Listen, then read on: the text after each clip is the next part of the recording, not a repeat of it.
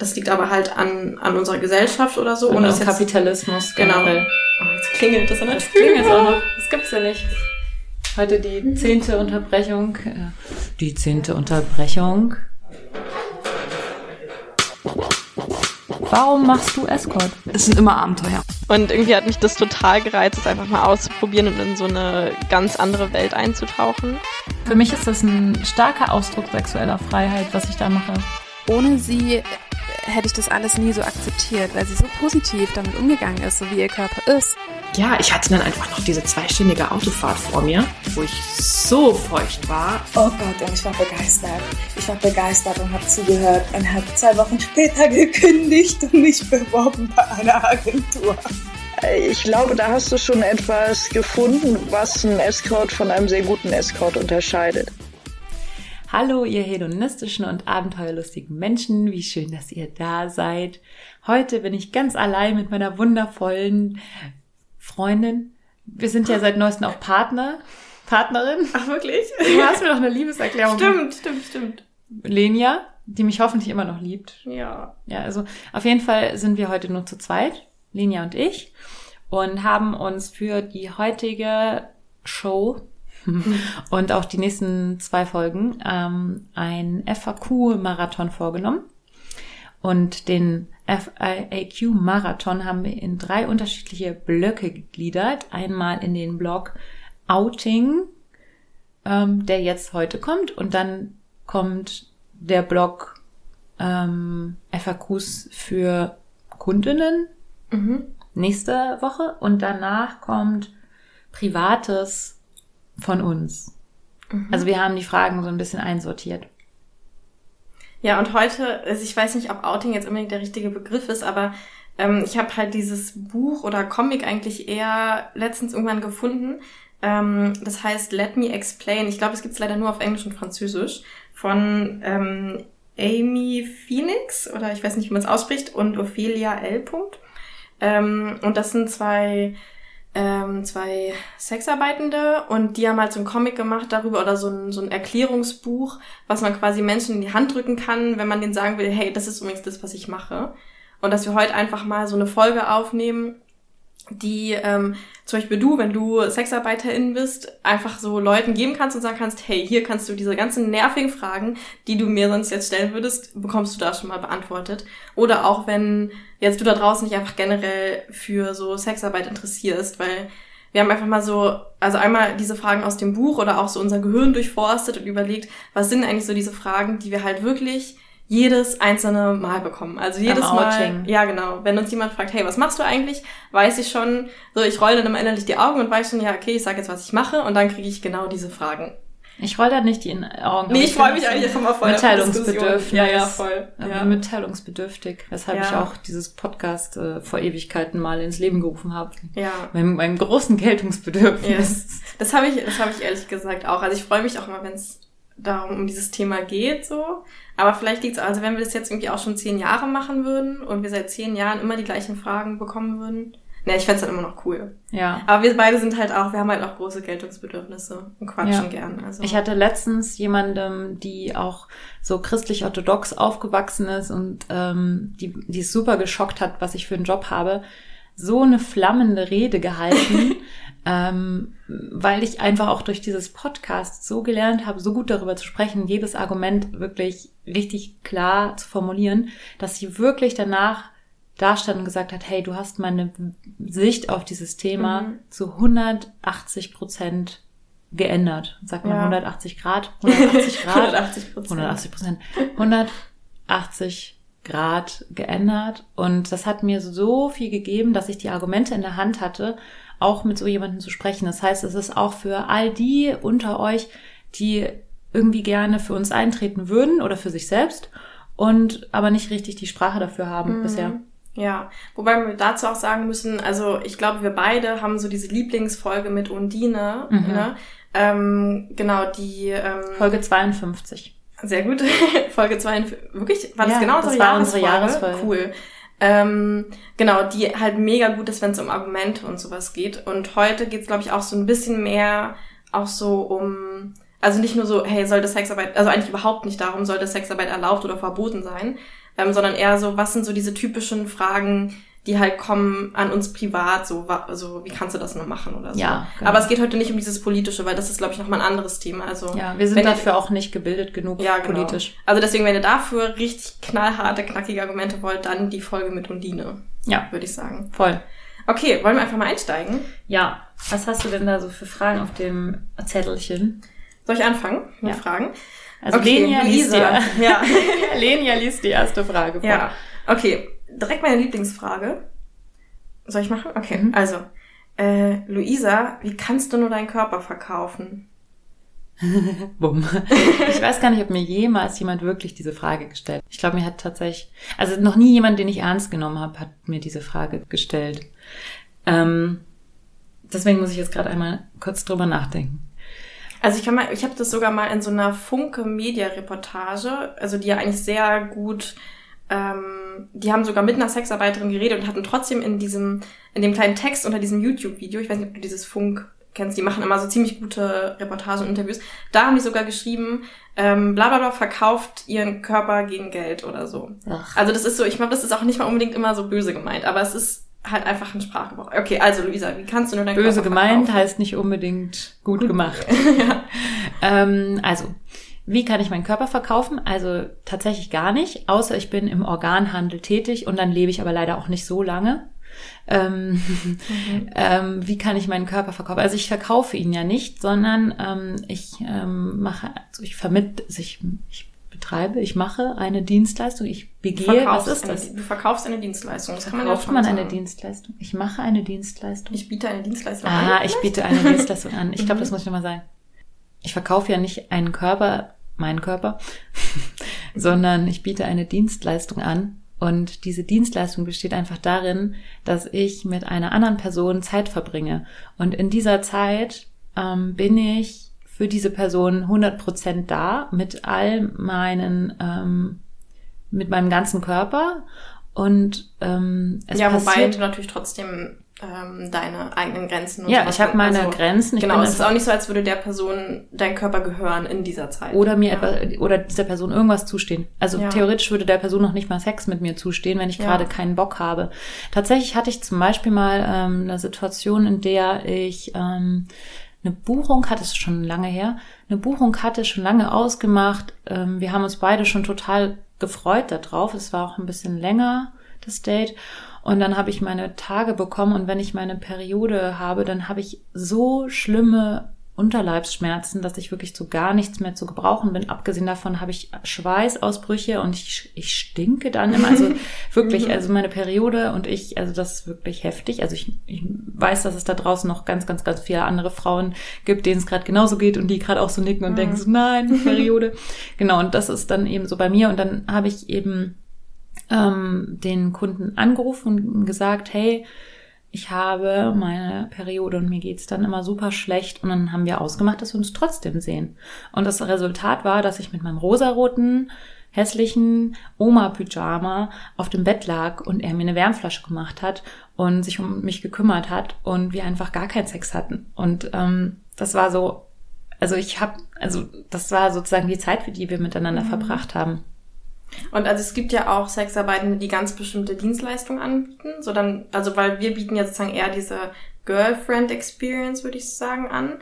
Ähm, und auch keine speziellen sexuellen Dienstleistungen. Aber selbst wenn ich jetzt ganz speziell anbiete, ähm, du bekommst jetzt ein, einmal Oralsex oder sowas, selbst dann verkaufe ich ja nicht meinen Körper, sondern ich benutze meinen Körper, also ich selbst benutze meinen eigenen Körper, um eine bestimmte Dienstleistung zu erbringen. So. Genau, so wie du es beim auf dem Bau auch tust oder Genau. wie du es als So wie es jeder Mas- Mensch tut, der einen Körper hat. Ja. In irgendeiner Form. Benutzt Genau. seinen Körper oder sein Gehirn oder ihr Gehirn oder Ich benutze immer, übrigens mein. Gehirn auch äh, fast viel mehr als mein Körper. Definitiv. ja. Schließlich muss man auch gehirnfickt werden. Das darf man genau. nicht vergessen. Ja. Also, das heißt, äh, wir können dazu sagen, wir verkaufen nicht unseren Körper. Unser Körper kommt immer wieder abends mit nach Hause oder wann auch immer mit nach Hause und gehört immer uns. Wir sind immer die Person, die darüber entscheiden. Und ähm, genau, und das ist halt, Man muss wir überhaupt verkaufen eine. Dienstleistung. Ja. Genau. Und was ich dazu auch noch sagen will, weil dahinter liegt halt oft so ein, also ich höre auch oft so dieses, boah, wie kann man nur so Liebe und Sex verkaufen? Das sollte doch irgendwas sein, was irgendwie so ähm, heilig ist, dass man das irgendwie nicht gegen Geld oder was tauschen kann. Also ich glaube, das ist ja oft dieser Glaube, der auch dahinter liegt mit dem, wie kannst du deinen Körper verkaufen und dich irgendwie weggeben oder hergeben. Und ich finde halt einfach dieser ganze Grundgedanke dahinter, also ich, ich finde ihn halt einfach Bullshit, weil ich denke mir so, wenn ich schon irgendwas, ich muss ja irgendwas für Geld tun, ich muss ja irgendwas verkaufen am Ende, weil ich muss ja, brauche ja irgendwie Geld in dieser Gesellschaft. Und was kann ich denn Schöneres verkaufen als Liebe und Zärtlichkeit und Nähe? Also Und Liebe kannst du auch wirklich verkaufen. Ja. Weil Liebe ist so unendlich viel da ja. und du kannst es einfach weggeben und Ja. das ist dann trotzdem noch was bei dir und Ja. du kannst es aber trotzdem verkaufen. Also es ist so, ähm, Liebe ist so unendlich teilbar. Ja, und es ist wahrscheinlich ja. auch das, was Jesus mit den Fischen in der. Oh mein Gott, genau, ich werd eigentlich machen wir das, wie was so Jesus gemacht hat. Ähm, nee, genau, und vor allem, ich finde, Liebe und Zärtlichkeit ist halt auch eine aktive Entscheidung. Also ich kann halt zu jeder Person zärtlich sein. Also ich kann halt eine Person sehen und mich aktiv entscheiden, ich finde jetzt das alles an dieser Person, was ich schön finde. Ich finde jetzt diese Sachen und ich bin jetzt zärtlich zu dieser Person und, und finde so in mir selbst die Liebe für diese Person. Also das ist nicht irgendwas, was irgendwie so da sein muss oder nicht da sein muss. Und das ist so dieses komische christliche Bild von, oh, dann findet man die eine Person, die auf einen passt, sondern ich kann halt, also ich kann mich entscheiden, zu Personen zärtlich zu sein. Und deswegen ist es gar kein Widerspruch, das verkaufen zu können, sondern ja. Ähm, also das ist ja ein sehr monogamer Ansatz, dass Mhm. Liebe exklusiv ist und das ist ähm, sch- schon allein deswegen ähm, hinfällig, dieser Gedanke, wenn man jetzt mal drüber nachdenkt, eine Mutter hat ja unter Umständen drei Kinder. Und wenn sie ein viertes bekommt, liebt sie das vierte genauso wie die drei, wie sie die drei liebt. Und diese Liebe wird sozusagen nicht weniger, sondern es wird einfach nur mehr. Und also sie liebt halt dann noch mehr Menschen. Und, äh, oder ein Vater natürlich liebt seine Kinder mit Sicherheit auch. Und ähm, zum Beispiel eine ähm, Kindergärtnerin im, im Kindergarten oder so, die kümmert sich auch liebevoll um die Kinder und ähm, Das ist eigentlich, da muss ich, das ist voll der gute Vergleich, weil wenn ich jetzt Kindergärtnerin im Kindergarten bin, dann ist es ja auch, kann ich mir ja auch nicht aussuchen, sage ich mal, welche Kinder da hinkommen, sondern ich muss mich ja aktiv entscheiden, mit all diesen Kindern jetzt gerade liebevoll und zärtlich umzugehen. Und da sagt ja auch niemand, hä, wie kannst du nur mit, Mit all diesen- diesen diesen Girls, Rotz-Girls. genau, wie kannst kann du ich nur zu allen nett sein? das ja, kann ich könnte ich übrigens auch nicht, nicht. könnte ich auch nicht. Also das, ich habe höchsten Respekt vor allen Menschen, Ja. die äh, erziehend tätig sind. Ja. Äh, wow, also das Ja. wäre für mich echt schwierig. Ja. Und auch noch ein Gedanke, der da auch noch mit reinspielt, mit diesem, wie kannst du nur deinen Körper verkaufen, ist, dass äh, wir als Frau so eine Art, oder unsere Sexualität vor allem so eine Art ähm, Wert ist, den wir jemandem geben, der es der diesen Wert erfüllt. Also zum Beispiel, weil ich glaube, dahinter steht auch oft so, boah, wenn du dich jedem hingibst, dann, dann machst du dich selbst ja total wertlos damit, so, ne? Äh, weil diese ganzen Männer, Männer, das sind ja in deren Bild immer nur Männer, die sind dich ja, also, die sind dich ja gar nicht wert oder du solltest höhere Ansprüche haben, wem du dich hingibst. Und das ist halt dieses Bild, dass ich irgendeinen Wert habe und jetzt bekommt den halt nur der, der dafür gut genug ist. Aber das ist halt Bullshit, weil ich habe, also meine Sexualität ist kein Wert oder keine, ähm, genau, sondern das ist halt irgendwas, was ich hab und wenn ich Spaß daran habe, das zu geben, kann ich das machen, wie ich will. Und das sagt nichts darüber aus, wie viel ich wert bin oder wie viel irgendjemand wert ist. Mhm. Also, Mhm. genau. Ich muss gerade an dieses, an diesen Tee denken, der da hinten bei dir steht. Ja, stimmt. Aber ich weiß gerade gar nicht, was, was stand da nochmal drauf? Ja, wir haben gerade einen, ähm, wir haben gerade Tee getrunken und zwar Yogi Tea, ja, machen wir jetzt mal Anti-Werbung. Anti-Werbung. Ähm, und, und zwar äh, Female Energy heißt der Tee, also weibliche Energie. Und da drauf stand, da sind ja immer so kleine Sprüche drauf, und da drauf stand, begehrenswert ist nur, wer kein eigen, wer nicht, wer kein Begehren hat. Ja, ganz zu, also ganz ehrlich. Ja, also irgendwie so dieses, dass, dass wir selbst nur begehrenswert wären. Erstmal überhaupt, dass das irgendwann interessiert. Also ich bin einfach per se begehrenswert. Ich bin so. begehrenswert, ich brauche keinen Tipp, wie ich begehrenswert Ja, genau. sein kann. Und äh, dass das sozusagen als Frau oder sowas, dass man halt nicht, dass man selbst kein Begehren hat, sondern eigentlich nur als als Begehrt wird. begehrt wird, genau. Was das ist ist, das- mein Wert, begehrt zu werden. Das ist so. bei diesen ESO-Sachen fällt mir total oft auf, dass die total frauenfeindlich sind Mhm. und sexistisch. Ja, kommt bestimmt vor. Also dieses Komm in deine Natürlichkeit und krieg ein Kind und Ja. äh, ähm, Ja gut, okay, lass uns So, mal nicht vom Fruchtbarkeit, Thema. oh Gott, wollen wir, genau, wir wollten ja eigentlich die Fragen kurz und knackig beantworten. Das, Ja. wird ja schon mal nichts. Willst Sehr du mir gut, die nächste Frage stellen, ich- Lisa? Ja, Okay. also, liebe Lenia, Mhm. ähm, sag mal, willst du das dein ganzes Leben lang machen? Wie, wie ist das, wenn du irgendwann mal eine Familie gründen willst und Mhm. Kinder kriegen willst? Ja. Das kannst du doch nicht vereinbaren. Oder am besten wird die Frage ja dann noch nicht mal so eine offene Frage gestellt, sondern direkt, und was machst du dann später, wenn du alt bist? Oder was machst Also du dann, der, wenn du mal einen richtigen Job hast? Ja, genau, ja. Oder genau. Wie sieht es eigentlich in deinem Lebenslauf aus, was du da machst? Ja, genau. Also so diese Fragen, die ganz natürlich davon ausgehen, dass das kein richtiger Job ist, den wir machen. Ähm, okay, oder vielleicht, wenn wir es jetzt nicht so negativ formulieren, einfach Leute, die halt ganz interessiert, so wie du gerade gefragt Ja, hast. die sich fragen. auch Sorgen machen. Ja. Hey, wie lässt sich das eigentlich vereinbaren mit einem Ja. normalen bürgerlichen Leben? Mhm. Okay, also was will ich später mal machen? Also, ähm, also einmal ist eine Sache, dass ähm, Sexarbeit nicht so eine Sache ist, die halt nur von jungen 25-jährigen Studentinnen gemacht wird, sondern auch hier im Podcast hatten wir schon mehrere Menschen, die auch über 40 oder ich weiß nicht, ob wir schon mal über 50, doch hatten wir auch schon. Im Podcast? Mhm, ja, aber das war dann eine andere Art von Sexarbeit so ein bisschen. Das war diese zum Beispiel Sexological Bodywork, also Sex Sexualcoaching, aber was ja auch viel mit Berührung ähm, ist oder auch viele Menschen, die Tantra-Massagen anbieten oder so. Ähm, und auch Ruby hat zum Beispiel uns im letzten Interview, also die, die letzte Woche rauskam, hat sie uns erzählt, dass sie auch im Hydra-Café und sowas teilweise KollegInnen hat, die irgendwie über 60 oder sowas sind. Ähm, einfach weil Sexualität ist immer Teil oder ist bei vielen Menschen bis zum Ende des Lebens Teil des Lebens, auch bei KundInnen. Und ähm, also ich habe zum, ich persönlich habe zum Beispiel, ähm, zum Beispiel sogar einer meiner Lieblingskunden, äh, liebe Grüße, ähm, der hat mir schon öfter gesagt, so ja, oh, ich habe ja so lange überlegt, ob ich dich wirklich treffen will, weil ich fand dich irgendwie so super sympathisch und wollte dich irgendwie unbedingt kennenlernen. Aber dass du halt erst 26 bist, hat mich immer so abgeschreckt, weil ich will ja irgendwie als ähm, als erwachsener reifer Mann, sag ich mal, nicht Magst so du verraten, eine, wie alt er war? Ist? der ist, ich glaube, ich weiß gar nicht ganz genau wie alt, aber auf jeden Fall Ende 50. Ich glaube so 59 oder so. Ähm, genau, also das heißt erstmal so, das ist jetzt nicht so, dass das ein Job ist, den man wirklich irgendwie nur super jung machen kann oder sowas, sondern das gibt's wirklich in jeder Altersregion. Also ich habe zum Beispiel auch schon Menschen getroffen, die mit Sicherheit schon über 60 waren. Ja. Und ähm, ich bin mir ziemlich sicher, wenn, ähm, wenn diese Menschen jemanden finden, der ähm, etwas älter ist und trotzdem noch heiß und sexy irgendwie, weil man kann, also meine Mutter zum Beispiel, die Ja. ist Mitte 50 und die sieht Die so, so heiß. heiß. aus. Also ich finde schon, ja, also Ja. sie könnte den Job nicht machen, weil sie, weil sie sexuell ganz anders drauf ist Mhm. als ich. Aber sie, sie ist einfach heiß. Und wenn ich mit in ihrem Alter genauso aussehe wie sie, was ich echt hoffe, dann kann ich diesen Job auch noch äh, in, ich weiß gar nicht, wie viel älter sie ist als ich, aber genau, also in mindestens 20 Jahren kann ich den Job dann immer noch machen. Ja. Ja, und selbst wenn du jetzt nicht, also ich meine, deine Mutter hat jetzt auch nicht so, sie hat jetzt auch nicht den Körper von, einer 25-Jährigen, also das gibt ja nicht dieses Jahr, das ist jetzt irgendwie schön und das ist dann so nicht mehr so schön oder sowas. Ähm, ich glaube einfach, also generell, das ist ja auch mal unsere, ähm, die Menschen, die uns buchen, sind halt einfach ganz normale Menschen, wie alle anderen Menschen da draußen und ähm, stehen halt auch einfach auf andere ganz normale Menschen. Also Ja. es ist jetzt nicht so, dass man halt die ganze Zeit ein Model sein muss, sondern es geht halt gerade bei uns vor allem um diese Nähe und sowas und um das, also, also ich glaube, wir werden ja seltener gebucht jetzt, weil jemand jetzt so eine perfekte, ähm, perfektes Model haben will, sondern eher, weil jemand keine Zeit hat oder irgendwie zu schüchtern ist oder einfach keine Muße hat, sich jetzt irgendwie auf Datingportalen rumzuschlagen und da irgendwie jemanden zu finden oder so. Ja. Also, Und einfach Genau. Bock hat auf eine sexuell freie ja. Frau, die Ja. sich irgendwie in, in die Fantasien reinfallen lassen kann und da mitmachen kann und Bock Ja. hat und so.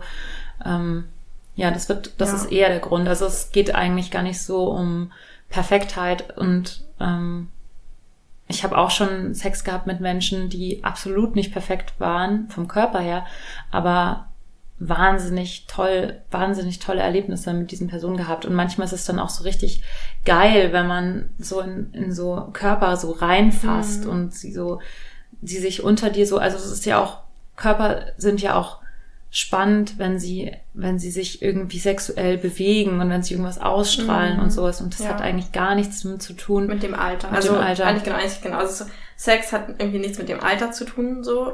Ähm, und das heißt, du kannst es auch dein Leben lang diese Dienstleistung anbieten. Und genau. Ich weiß noch nicht, wie das bei Frauen ist. Ich habe tatsächlich letztens mit meiner Mutter darüber geredet, Mhm. wie das eigentlich mit der Libido ist, wenn man in den Wechseljahren ist. Und dann hat sie jetzt schon gemeint, ja, es lässt schon deutlich nach.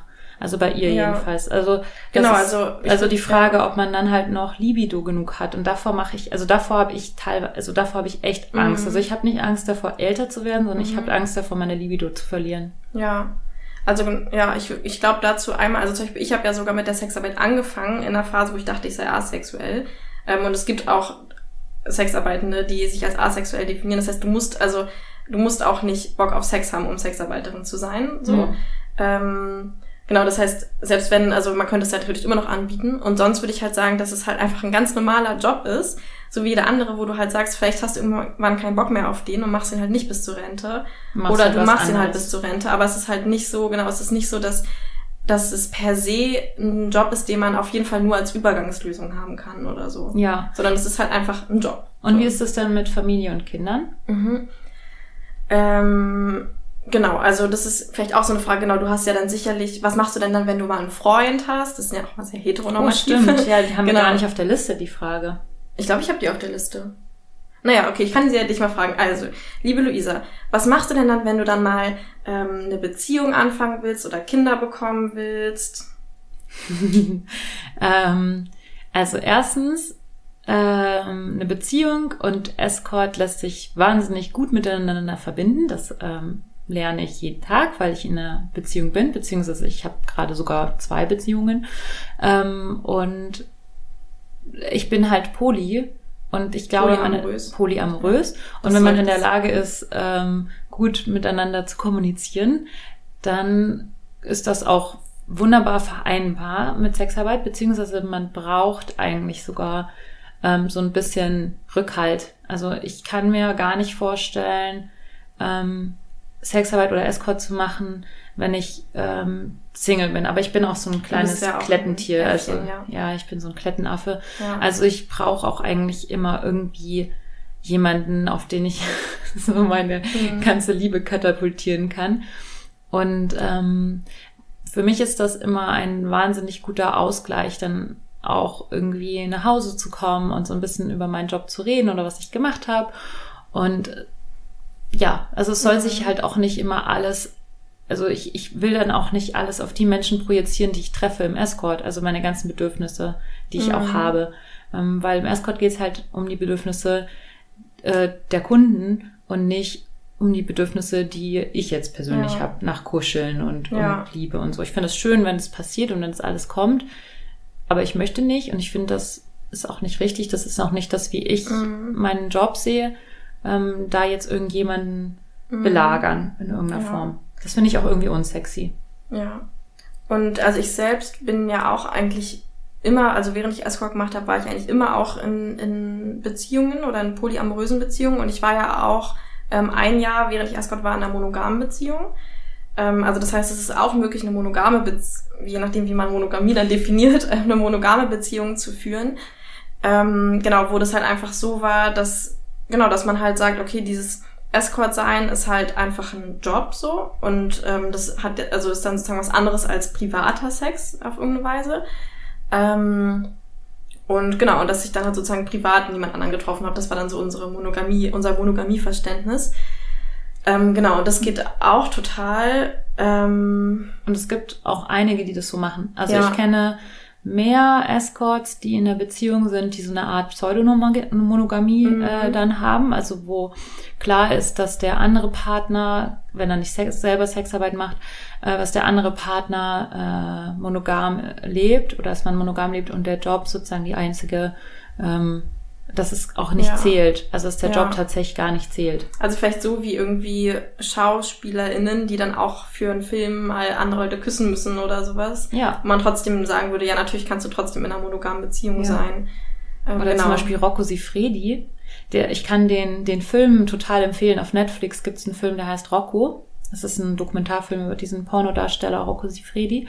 Der hat ja auch eine Ehefrau und zwei fast also erwachsene Kinder. Mhm. Und ich glaube, dass er auch mit ihr immer monogam gelebt hat und Mhm. Pornos für Mhm. ihn so das Outlet waren. Ja, Also es wurde da nie so richtig thematisiert, aber ich glaube, dass das so war. ja. Und Also, hat eben auch zwei ja. Kinder und ist Pornodarsteller. Also Ja. das ist so, okay, die Kinder sind damit aufgewachsen, dass ihr Vater einer der bekanntesten Pornodarsteller Mhm. ist. Also wie gehst du denn damit dann um, auch in der Schule und so? Und das Ja. scheint wohl auch irgendwie funktioniert zu haben für die beiden.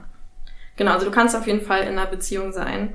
Ähm, ich habe schon gemerkt, dass ich jetzt, wo ich ähm, gerade nicht mehr in, mit jemandem auch zusammenlebe und so, sondern alleine lebe und viel mehr Zeit allein verbringe, dass ich ähm, mehr Ressourcen für Dates habe. So davor habe ich schon gemerkt, ich ähm, so, weil ich auch nicht so eine riesige Li- Libido habe. Ähm, wenn ich halt irgendwie viele Dates habe, dann hatte ich vielleicht nicht mehr so viel Lust zu Hause auf Sex und das ist mir schon wichtig, dass die Beziehung dann da irgendwie nicht drunter leidet. Also kann schon sein, dass man dann vielleicht irgendwie weniger arbeitet oder arbeiten kann oder so, aber prinzipiell lässt sich das, es ist gar kein Problem, es zu vereinen. Ja, schwierig ist es halt dann, wenn dein Partner ähm, den Eindruck gewinnt, dass du ähm, deinem dem, mit dem mit dem oder der Kundin ähm, quasi jetzt dein Sexualleben auslebst und zu Mhm. Hause dann nur noch so ein Ja. wabbelndes, Ja, nicht das mehr existierendes Etwas bist. Ja.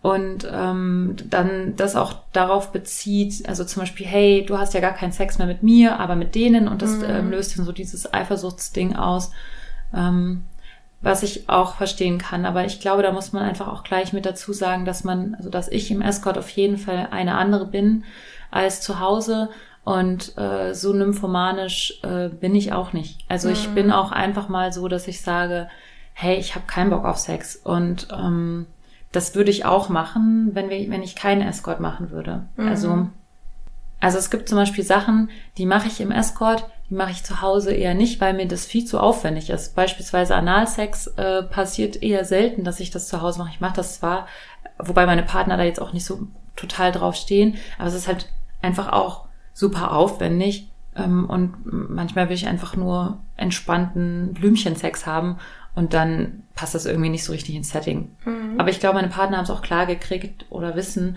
dass es einfach ein Unterschied ist und ich nicht im Performance-Modus bin, wenn ich zu Hause bin. Ja, und das wollen die Partner ja auch, PartnerInnen auch gar nicht, dass du performst Hm, wahrscheinlich. manchmal also schon. manchmal schon, aber nicht dann, nicht die ganze Manchmal Beziehung. kommt da schon so eine ganz leichte Mhm. Thema so von, hm, wieso darf ich Ja. nicht mal erleben, wie du wirklich bist, wenn Ja. du, wie, wie du wirklich Ja. bist. Das ist so lustig. Beide Seiten wünschen sich, wie Ja. mich zu erkennen, wie mich zu erleben, wie ich wirklich bin. Und ähm, das ist so fluide, diese. Grenzen und so. Ja.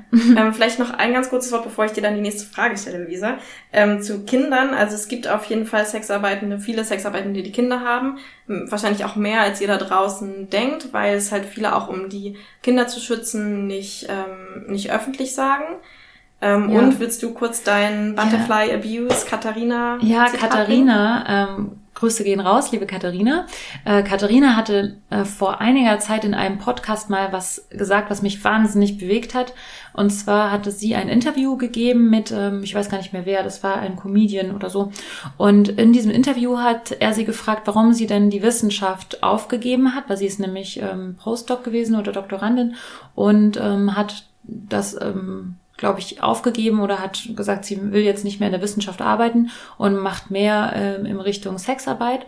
Und dann hat sie gesagt, ja, das liegt daran, dass ich irgendwann mal eine Familie gründen will. Und das lässt sich mit Wissenschaft einfach nicht so gut vereinbaren wie mit Sexarbeit. Und dann bin ich fast vom Hocker gefallen, als ich das gehört habe.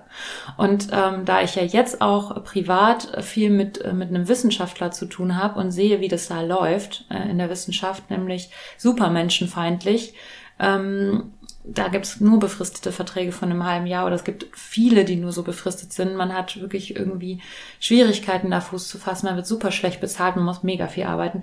Genau, also das äh, lässt sich einfach tatsächlich nicht so gut mit Familie anscheinend vereinbaren. Und es Also genau, egal ob es jetzt Wissenschaft ist oder nicht, es gibt mit, also Sexarbeit ist halt ein Job, wo du relativ, also wo du sehr flexibel deine Arbeitszeiten legen kannst ähm, und wo du ähm, relativ wenig Präsenz arbeiten musst quasi für den Stunden oder für das Geld, was du damit verdienst. Und ähm, andere Berufe lassen sich deutlich schwieriger damit vereinen, auch kannst, Kinder du kannst zu pflegen. sehr, Familie. du kannst sehr flexibel entscheiden, wie viel du arbeiten möchtest. Ja. Zum Beispiel kannst du deine Preise relativ hoch ansetzen. Dann kriegst du halt weniger Anfragen, kriegst weniger dann weniger Dates. Anfragen. Ja. Und ähm, dann bist du, hast du weniger Dates, ähm, aber du verdienst so, so okay, dass du damit auch Ja. eine Familie ernähren kannst. Genau, also es ist einfach ähm, ein Job, der sich eigentlich super mit sowas vereinigen lässt. Okay, Lisa, nächste Frage. Ach so, willst, willst du sie Oder stellen? Soll ah, ich die stellen? warst du eigentlich dran? Ach so, ich weiß gar nicht. Ach nee, du Ich musst ich die Frage dran. stellen. Genau, okay. Also, liebe Luisa, ähm, ich fahr, ich fahr, mach mal zwei Fragen so ein bisschen zusammen. Und zwar ähm, musst du dann, ähm, also musst du jeden nehmen und sind die nicht alle super eklig und dick und stinken? Ähm, also, erstmal haben wir ja schon vorhin gesagt, müssen tue ich ja gar nichts. Ähm, also daher nein, ich muss nicht jeden nehmen. Ähm, und die sind nicht alle super eklig, fett und stinken oder was auch immer du gesagt hast. ähm, das stimmt nicht. Also in der Regel bereiten sich die Menschen, die ich treffe, total akkurat auf so ein Treffen vor, weil sie auch auf keinen Fall mich irgendwie enttäuschen wollen oder irgendwie vor den Kopf stoßen wollen oder so. Ähm, in meinem Fall, ich sage jetzt mal ganz deutlich, wir sind privilegierte Escorts. Es gibt auch andere Fälle. Ich habe mich letztens mit jemandem unterhalten, die äh, in so einem Tantra-Studio arbeiten und äh, die auch schon gesagt haben, öfter kommen Leute und sagen, ja, ich habe vorher schon gebadet, ich will, ich muss nicht duschen.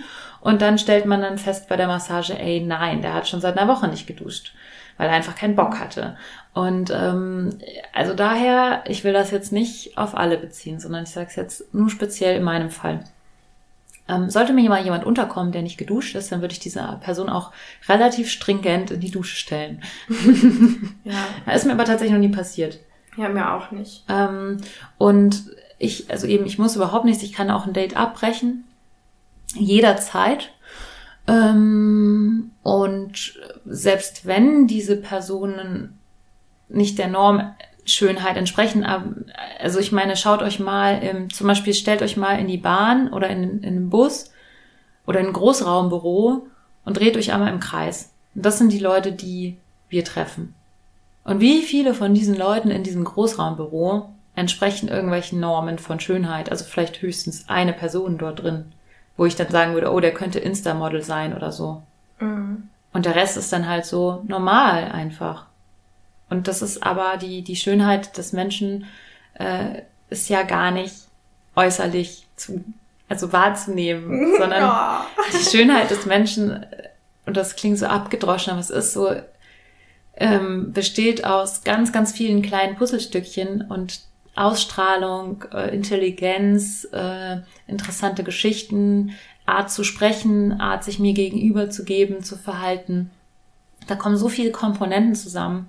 Ähm, ich im Privat ähm, gucke ich auch keinen heißen Typen hinterher, sondern also eigentlich also interessiert mich das gar mhm. nicht, ob jemand jetzt normschön ist oder nicht. Vor allem, weil mich Normschönheit auch mittlerweile ein bisschen langweilt tatsächlich. Ja. Also da muss schon mehr dazu sein. Ja. Wenn, wenn jemand normschön ist, auf jeden Fall ähm, kann ich diese Person daten, aber da muss noch auf jeden Fall noch irgendeine ja. Komponente sein, die mich interessiert. Ja, also ich glaube, einmal ist so eine Sache, dass ich kann mir vorstellen, wenn man diesen Job irgendwie macht wie wir, dass man so ein bisschen ähm, sich das, also dass das halt man so ein bisschen vergisst, weil ich einfach so viele Erfahrungen mache mit Menschen, die vielleicht nicht normschön sind, wo ich halt mega guten Sex habe oder mich mega verbunden und nah fühle. Und ich glaube halt, dass viele Menschen haben halt wieder dieses Bild, so, okay, ich muss jetzt irgendwie mit jemandem äh, daten, der irgendwie total gut aussieht. Ich glaube, das ist manchmal auch wieder so ein Selbstwertding, so wie wenn mein Partner oder meine Partnerin nicht hübsch genug ist, dann heißt es, dass ich selbst nicht gut genug bin oder so, ne, so ein Accessoire mäßig.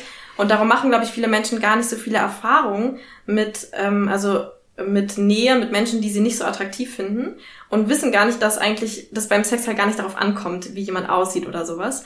Ähm, genau, aber auch so trotzdem zu der Frage, wir können immer Menschen ablehnen, wenn wir die nicht treffen oder nicht treffen wollen oder also man kann immer, es, also ich vergleiche das immer so, schlimmstenfalls, also worst case ist es war halt einfach ein Tinder-Date, also ein Date, wo ich nach Hause gegangen bin und kein Geld bekommen habe, weil ich das Honorar dann halt zurückgebe oder so und sage, nee, lieber doch nicht. Und bestenfalls war das halt ein schönes Date, wo ich halt Geld für bekommen habe. So. Mhm. Also wir sind nie dazu gezwungen, ein Date irgendwie durchzuziehen, wenn wir das nicht wollen. Wir können immer schlimmstenfalls das Honorar einfach zurückgeben und sagen, hey, ich will dich doch nicht treffen. Dann war es halt einfach im Worst-Case-Szenario halt wie ein Tinder-Date, also ein Date, wofür ich kein Geld bekommen habe und es dann abgebrochen habe. Ähm, genau, und im besten Fall verdiene ich halt damit Geld. Und ich glaube, das geht, können wir eigentlich für alle Sexarbeiten reden, dass wir uns immer frei entscheiden können und nie dazu gezwungen sind. Der einzige Zwang, der halt da sein kann, ist natürlich für manche ein finanzieller, weil wir halt irgendwie Geld verdienen müssen und dann, genau, aber das liegt halt nicht am Job, sondern das ist halt in jedem Job so. Du musst irgendwann den vielleicht machen, weil du halt Geld verdienen musst. Manche müssen wirklich den Job dann machen, weil sie davon ihre Miete bezahlen.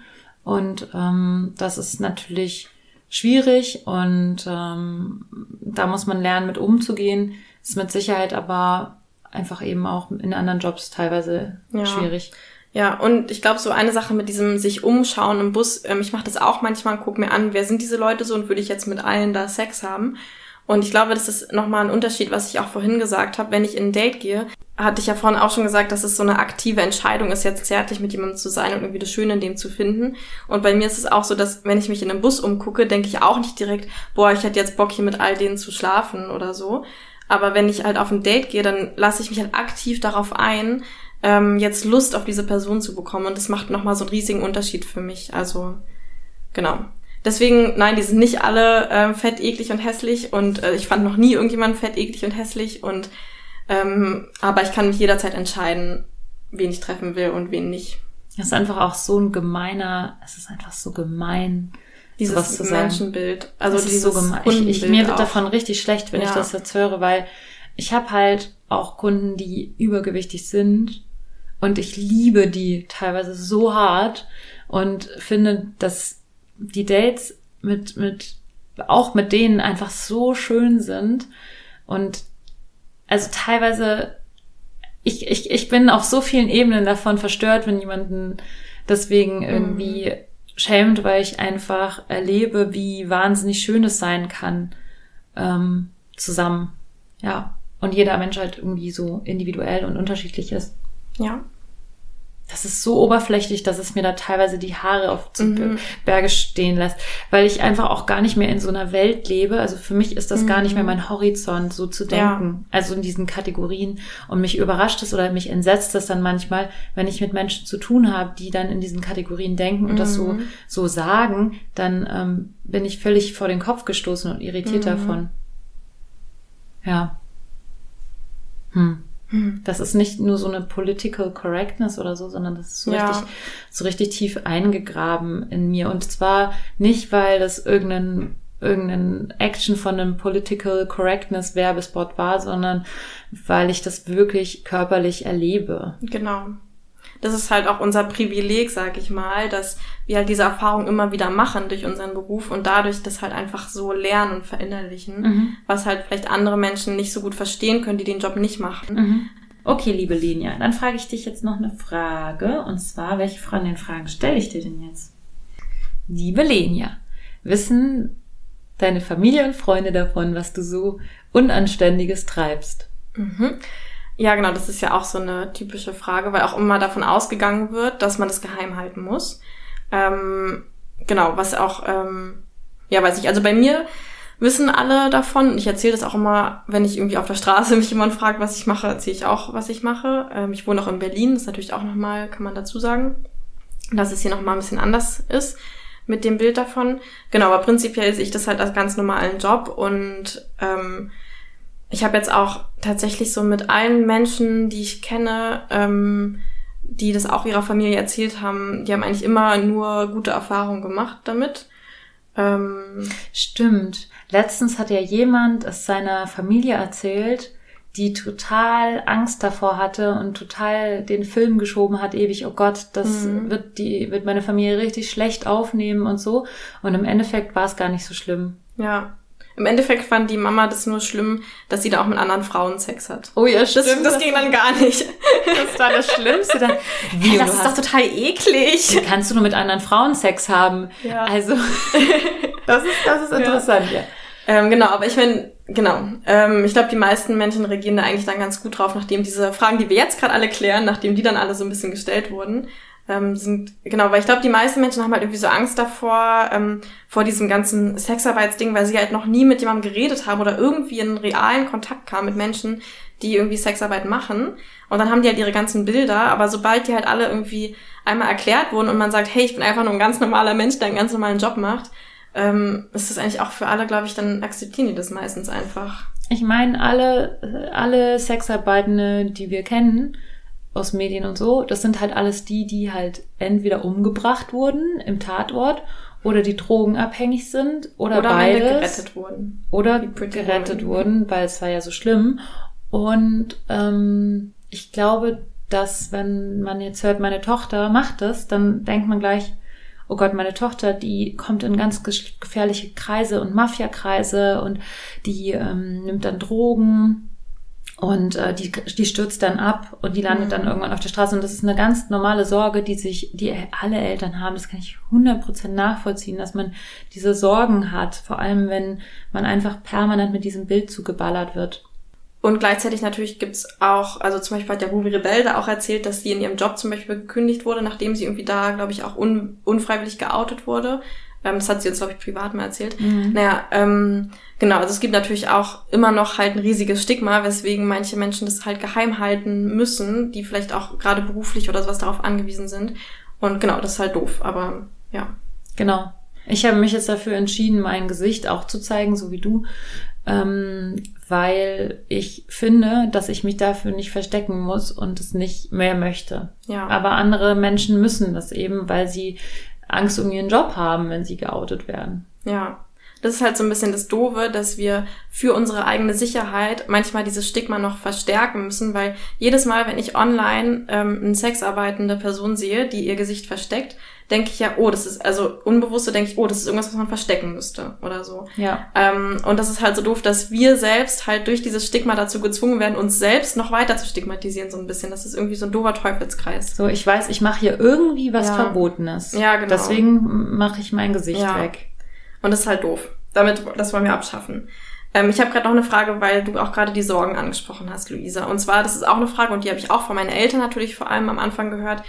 Luisa, wie garantierst du deine Sicherheit? Oder ist das nicht total gefährlich, was du da machst? Mhm. Das war tatsächlich auch das Einzige, was mein erste, Papa mich ja, gefragt genau. hat, Mhm. als ich ihm davon erzählt habe, was ich, was ich mache.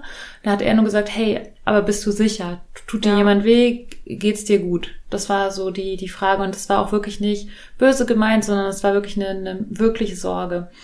Ähm, und ich habe dann ähm, mit ihm lange darüber geredet, was für Menschen ich treffe, wie die, wie die sind, was das für Menschen sind.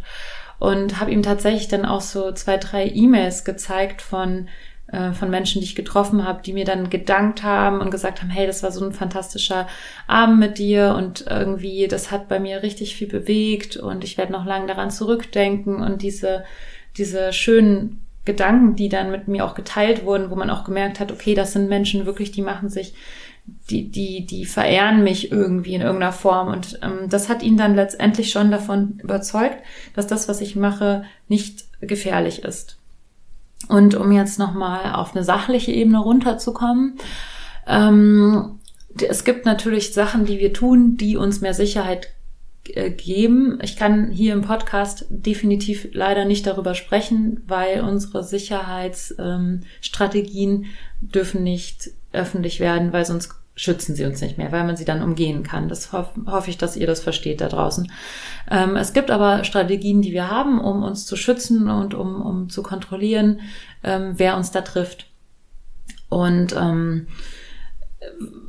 was nicht sicher ist, ist ohne Netzwerk ähm, rauszugehen. Also man sollte irgendeine Form von Netzwerk ähm, haben oder dann vielleicht doch eine Agentur.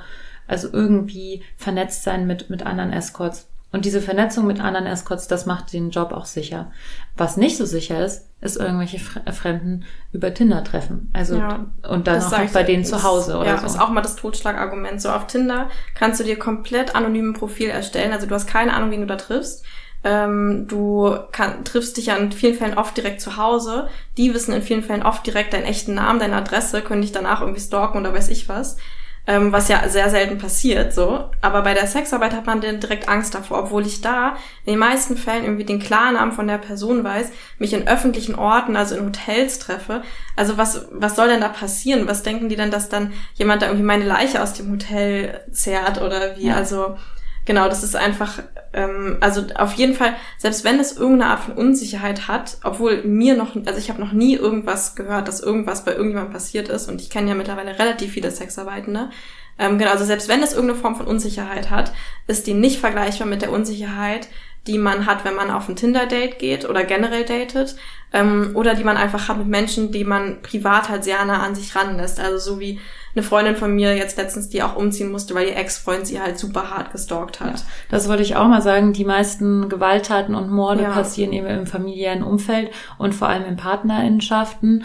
Und Ja. ähm, ich habe tatsächlich in meinem Leben schon jemanden kennengelernt, dessen Freundin von ihrem Ex-Freund ermordet wurde. Das ist tatsächlich etwas, was ich, was ich schon aus erster Hand erlebt habe. Aber ich habe noch nie im Escort erlebt, dass jemand ähm, oder in der Sexarbeit erlebt, dass jemand Gewalt erfahren hat darüber. Es gibt es mit Sicherheit auch, nur in meinem engeren Umfeld nicht.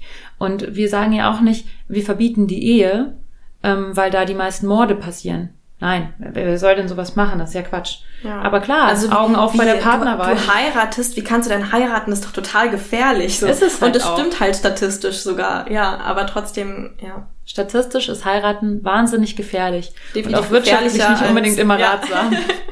Also werde lieber Sexarbeitende, als zu heiraten.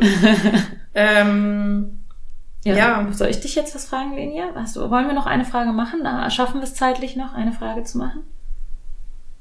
ja, vielleicht Wie kannst, du nur, wie kannst du dich nur als Feministin bezeichnen, wenn du Sexarbeit machst? Ja, oder wir machen so als Abschlussfrage so, warum machst du eigentlich diesen Job oder so? Nochmal so eine schöne. haben wir so, auch schon so haben wir schon oft so gesagt. oft gesagt, okay. Ähm, okay, also machen wir noch mal, holen wir nochmal die Feminismuswaffe raus. Mhm. Liebe Lenia, wie kannst du nur Feministin sein und gleichzeitig Sexarbeit machen? Mhm. Oder ist das was Feministisches? Also so, ne, das ist ja generell so, so eine Frage irgendwie. Ja. Ähm, also, genau. Mm, Also das ist eigentlich eine ernstzunehmende Frage, über die ich mir auch Gedanken gemacht habe, bevor ich angefangen habe. Verstärke ich damit ähm, Rollenbilder, dass ich diesen Job anbiete? Ähm, und auch in Köpfen von Männern, also ne, das war dann damals auch mein Gedanke, ähm, wenn die halt denken, ja, meine Sexualität ist eine Ware oder sie können mich halt irgendwie kaufen oder sowas. Es gibt eine ständige Verfügbarkeit von Ja. Sex, Sex für, Genau. für Männer. Also eine Sache, die ich mir da gedacht habe, ist halt, ja, prinzipiell, es ist halt doof. Ich glaube, wir müssen halt manche Probleme an der Wurzel greifen und nicht die Symptome verbieten, weil es ist dann genauso, wenn ich zum Beispiel eine weibliche Putzkraft habe, kann ich auch sagen äh, zu der Putzkraft so, hä, wie kannst du nur das machen? Weil damit verstärkst du ja das Bild, wenn dann ein Mann dich bucht, dass du als Frau nur dafür da bist, für Männer zu putzen oder so. Also es gibt halt einfach Berufe, die halt diese Rollenbilder irgendwie wieder erfüllen. Ähm, so, aber das, ähm, das ist ja auch okay. Also Gleichzeitig darf man halt jemanden, der gerne Putzkraft Ja, ist, nicht genau. verbieten, das zu sein, Genau. nur weil sie Ja. weiblich ist. Oder Ja. genau, Erzieherin zum Beispiel. Ja. Warum soll man jetzt plötzlich eine Erzieherin verbieten, Erzieherin zu sein, nur weil sie damit so ein mütterliches Rollenbild irgendwie reproduziert? Das Also schön wäre halt, wenn wir an der Wurzel irgendwie schaffen, was zu ändern und es halt tot egal ist, ob du weiblich oder männlich bist, wenn du Erzieherin werden willst. Und auch genauso bei uns, wenn es halt, wenn es halt egal wäre, ob wir weiblich oder männlich sind, wenn wir Sexarbeit anbieten und genauso, wenn KundInnen quasi weiblich und männlich direkt 50-50 wären oder sowas. Ähm, das wäre halt das, wo wir hinwollen. Aber jetzt zu sagen, wir machen jetzt unseren Job nicht mehr, weil wir damit irgendein Rollenbild verstärken, ist halt, glaube ich, einfach nicht die richtige Herangehensweise daran. Ähm, und dann habe ich halt gemerkt, das habe ich aber auch erst während ich halt dann den Job gemacht habe, gemerkt, dass ich glaube, dass ähm, wir halt was unglaublich Feministisches machen, weil wir dieses, das jetzt mittlerweile ganz klar trennen. Und ich glaube, viele Menschen haben halt automatisch dieses Bild, die Sexualität der Frau ist irgendwie eine Ware und ich habe die irgendwie, ich habe da ein Anrecht drauf. das kostenlos zu bekommen. Genau, das kostenlos zu bekommen. Und ähm, bei mir ist es halt so, dass ich glaube, dass meine Kunden halt lernen, nee, ähm, wenn ich die, wenn ich deine Sexualität als Ware, als Dienstleistung haben will, muss ich dafür auch bezahlen. So und ähm, genau. Und wenn wenn ich dafür nicht bezahle, dann halt, dann ist es halt mein eigenes Ding, dann meine eigene Sexualität. So, also das heißt, du kannst dich entscheiden, willst du es als, als Ware oder ist es mein eigenes Ding? Aber es wird nicht mehr so automatisch vermischt, so wie das jetzt gesellschaftlich, glaube ich, ist. Ich glaube, das ist einfach so ein wahnsinnig komplexes Thema. Es ist einfach viel zu komplex, um es innerhalb von fünf Minuten in einem Podcast abzuhandeln. Ähm, ich habe darüber letztens auch mit jemandem gesprochen, der gesagt hat, ich weiß nicht, wie ich es noch zusammenkriege, äh, Männer haben so die Hoheit über Partnerschaft und Familie gründen, ähm, was viele Frauen sich eher wünschen. Und dafür haben Frauen sozusagen die Hoheit über Sexualität, weil das sich Männer mehr wünschen. So, Also, also jeder hat die Macht über den anderen so ein bisschen quasi. ja, so wenn du Sex haben willst, dann musst du dich darauf einlassen, in einer Partnerschaft zu sein. Mhm. Und wenn du eine Partnerschaft haben willst, musst du dich darauf einlassen, Sex zu haben. Aber das sind so Tendenzen. Das ist aber auch sehr binär. Also weil ich finde, ähm, Frau sein und Mann sein ist ja mittlerweile auch so ein bisschen aufgelöst. Und ich freue mich darauf, wenn es einfach nur aufgelöst wird und es gar nicht mehr so ähm, binär gesehen wird. Was auch tatsächlich so ein bisschen ein Problem auch mit, mit dem Gendern und so ist, was ich, ich sehe, ist, dass Gendern sehr binär ist. Also es geht eigentlich oft darum, dass es eine Frau oder ein Mann ist und dass wir das dann halt auch sagen. Ähm, und also es ist, glaube ich, einfach komplett kompliziert gerade und ich glaube, wir müssen irgendwie einen Weg finden.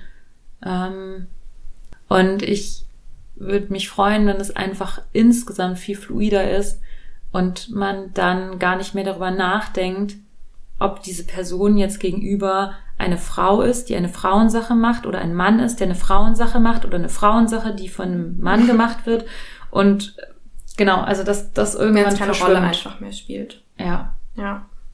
Und ich fände es wunderschön, wenn mehr Frauen mich buchen würden, ähm, weil das einfach auch eine wahnsinnig tolle, tolles äh, Erlebnis ist, ähm, völlig um, umsorgt und in diesem Safe Space sexuell zu sein. Ich habe das ja selber schon erlebt. Ich habe ja auch schon mal einen Mann gebucht und ich will eigentlich auch mal wieder jemanden buchen, ähm, weil das einfach ein ganz anderes Feeling ist, wenn du Kundin bist wenn du Kundin von einem sexarbeitenden Menschen bist. Darüber können wir dann gleich in der, wenn wir dann die FAQ-Folge für KundInnen machen. Ja. Oder so, ja. Darüber reden wir gleich. Ja. Also genau. nächste Woche für euch. Also auf jeden Fall, ja, du kannst Feministin und Sexarbeiterin sein. Und da gibt's auch viele Folgen. Ich glaube zum Beispiel auch Ilan Stefani redet auch relativ viel darüber. ja, und Salome Balthus. Sale genau auch. Also einfach dieses SexarbeiterInnen waren eigentlich geschichtlich auch schon immer die, die halt irgendwie die Revolution angetrieben Die haben, sage ich mal. Genau, weil es Hexen. halt, genau, weil es halt immer die waren, die halt auf einmal unabhängig ähm, von ihren Männern. Ehemännern Ja. waren. Das ist der einzige Weg gewesen, früher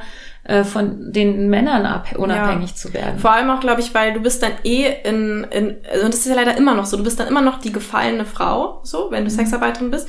Und das Coole daran ist halt, jetzt bist du halt eh schon ganz unten, so, jetzt musst du auch diese ganzen komischen Rollenbilder irgendwie nicht mehr erfüllen oder so, weil du hast es eh schon verkackt, so, weißt du, und dann, dann ist es halt irgendwie so, dann kannst du halt auch einfach frei leben und dir halt irgendwie alles erlauben.